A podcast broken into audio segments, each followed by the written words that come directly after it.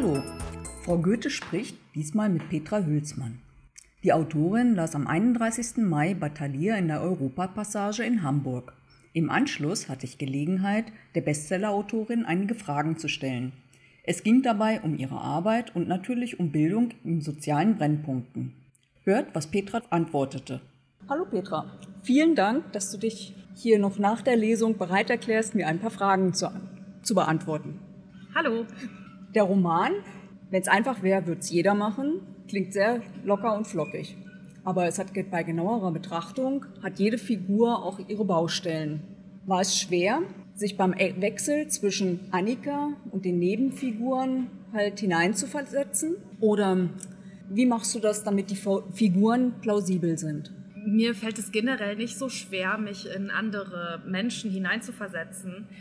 Ich kann mir immer ganz gut vorstellen, wie jemand sich in einer bestimmten Lage und Situation fühlt. Und das ist etwas, was mir beim Schreiben wirklich leicht fällt. Und von daher fiel es mir auch nicht schwer, zwischen den einzelnen Figuren hin und her zu schalten. Die haben für mich alle ihre eigene Geschichte, ihren eigenen Hintergrund und ich kann mich in jede Figur reinfühlen und auch jederzeit umschalten. Das fällt mir zum Glück nicht schwer. Mhm. Ah, okay. Und recherchierst du dann auch gar nicht so lange, um deine Figuren halt so hinzustellen, wie du sie für das Geschehen brauchst? Doch, ich recherchiere schon lange, weil ich ja die ganzen Hintergrundinformationen brauche, wie jetzt zum Beispiel in diesem Buch das Schulthema. Und die Brennpunktschule oder auch die Jugendsprache, das recherchiere ich schon ausführlich. Ja. Wie lange dauert das denn zum Beispiel, bis du so das Seelenleben von einer Heaven-Tanita erfasst hast? Ich kann das nicht genau in Zeit festhalten. Alles zusammen dauert bei mir die Vorbereitung auf einen Roman fast schon länger als das Schreiben an sich. Und ja, bis ich mich so in Heaven-Tanita reingedacht hatte, da vergehen schon so ein paar Wochen, bis der Charakter dann rund ist. Aber oftmals ist es so, dass das Grundgefühl habe ich eigentlich von Anfang an für eine Figur. Welche Szene ist für dich am schwersten zu schreiben? Eher so eine Heaven-Tanita oder dann doch den Michael? Ja, in diesem Buch war es ganz eindeutig das Mobbing-Thema. Es geht ja um Mobbing und alles, was damit zu tun hatte, das ist mir sehr nahe gegangen und hat mich beim Schreiben sehr mitgenommen. Also die Szenen sind mir wirklich schwer gefallen. Ja. Deine Bücher haben unterschwellig ja immer eine Botschaft. In diesem Fall ist es ja die Notwendigkeit der Förderung in den Schulen sozialer Brennpunkte.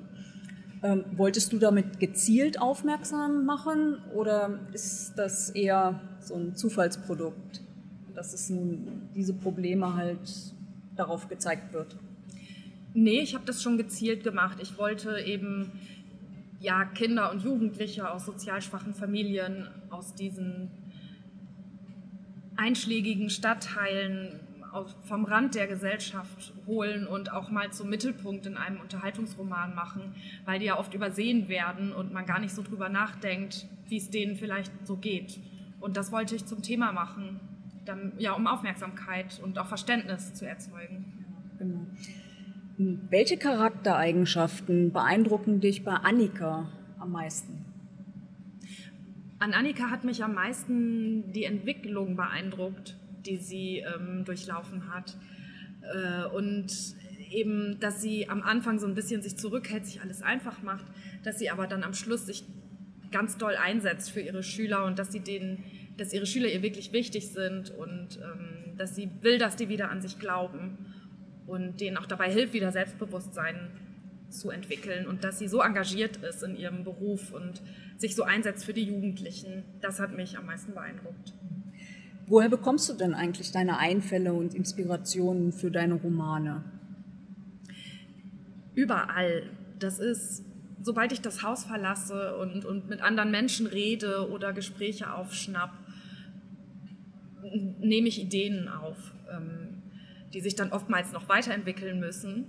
Aber ich finde alles inspirierend. Das Leben an sich, Freunde, Bekannte, aber auch wildfremde Menschen. Auch was ich lese oder höre, inspiriert mich. Also eigentlich alles.